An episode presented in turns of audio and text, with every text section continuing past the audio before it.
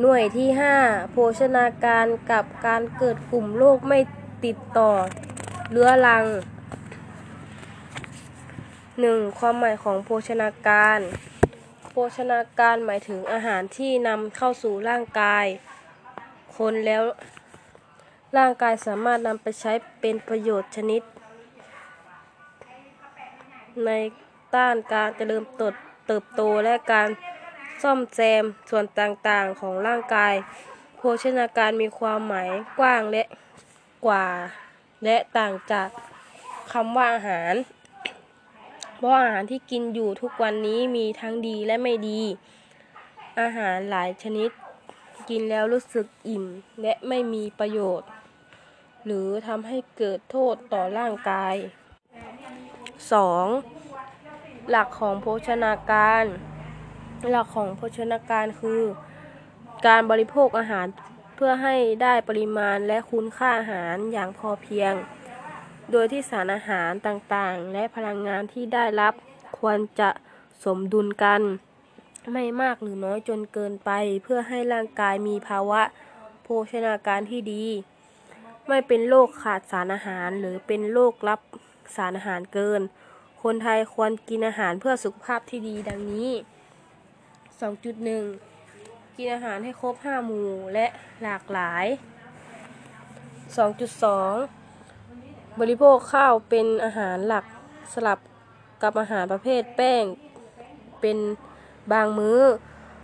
2.3 กินพืชผักให้มาก และกินผลไม้เป็นประจำ2.4 กินปลา เนื้อสัตว์ไม่ติดมัน ไข่และถั่ว เมล็ดแห้งเป็นประจำ 2.5 ดื่มดื่มนมให้เหมาะสมตามวัย 2.6 กินอาหารที่มีไขมันพอสมควร 2.7 หลีหลีกเลี่ยงการกินอาหารรสหวานจัดและเค็มจัด 2.8 งดหรือลดเสี่ยงดื่มที่มีแอลกอฮอล์ 3. ภาวะโภชนาการ ภาวะโภชนาการหมายถึง ภาวะของร่างกายที่เกิดจากการบริโภค แบ่งเป็นภาวะ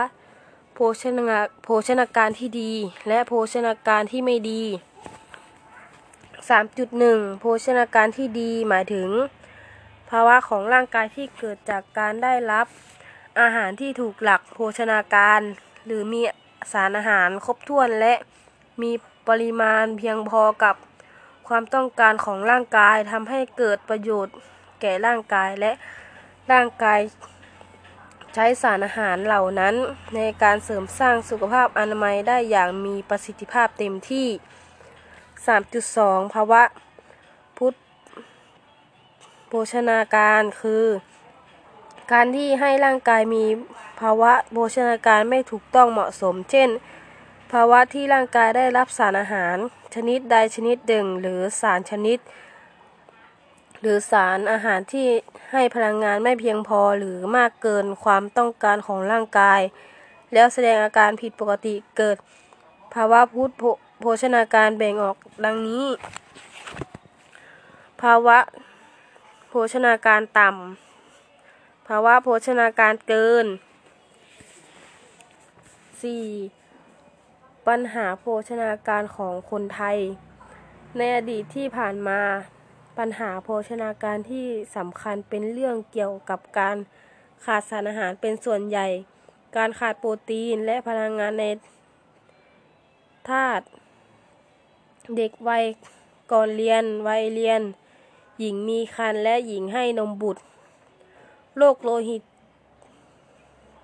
จางจากการขาด ธาตุเหล็กในหญิงมีครรภ์และให้นมบุตร การขาดไอโอดีน ในเขตจังหวัดภาคเหนือจะแบ่งส่วนของ ภาคตะวันออกเฉียงเหนือและภาคกลาง การขาดวิตามินและแร่ธาตุอื่น ๆ จากการเปลี่ยนแปลงทางเศรษฐกิจและสังคมเช่น โครงสร้างการเกษตรกิจ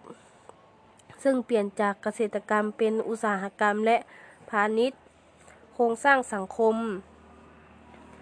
จากชนบทเป็นสังคมเมือง โครงสร้างอายุประชากร จากกลุ่มวัยเรียน ซึ่งลดลงแต่ไม่เพิ่มวัยหนุ่มและวัยสูงอายุ โครงสร้างครอบครัวขยายเป็นครอบครัวเดียว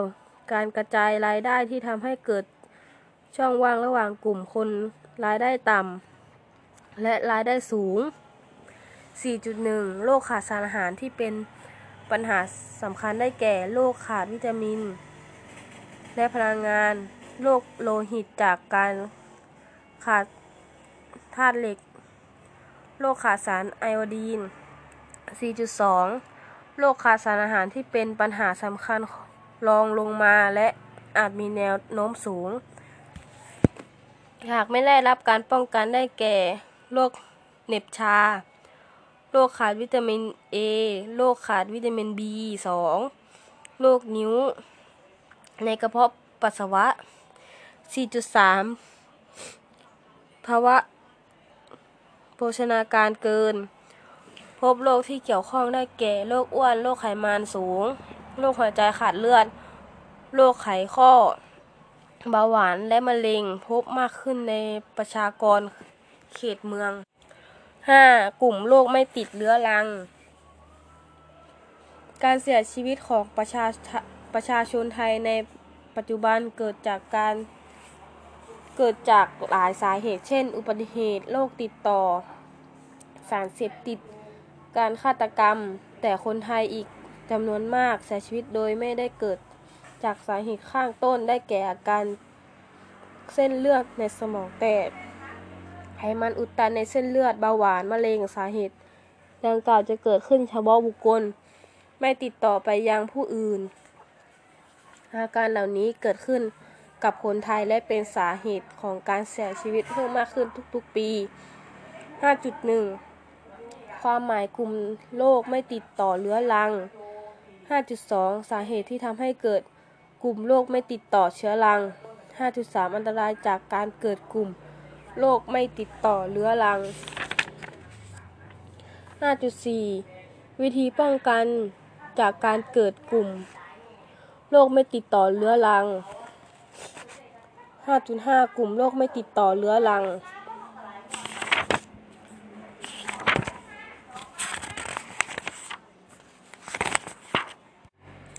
โรคเบาหวานคือโรคที่เซลล์ร่างกายมีความผิดปกติในกระบวนการเปลี่ยนน้ำตาลในเลือดให้เป็นพลังงาน โดยกระบวนการนี้เกี่ยวข้องกับอินซูลิน ซึ่งเป็นฮอร์โมนที่สร้างจากตับอ่อน เพื่อใช้ควบคุมระดับน้ำตาล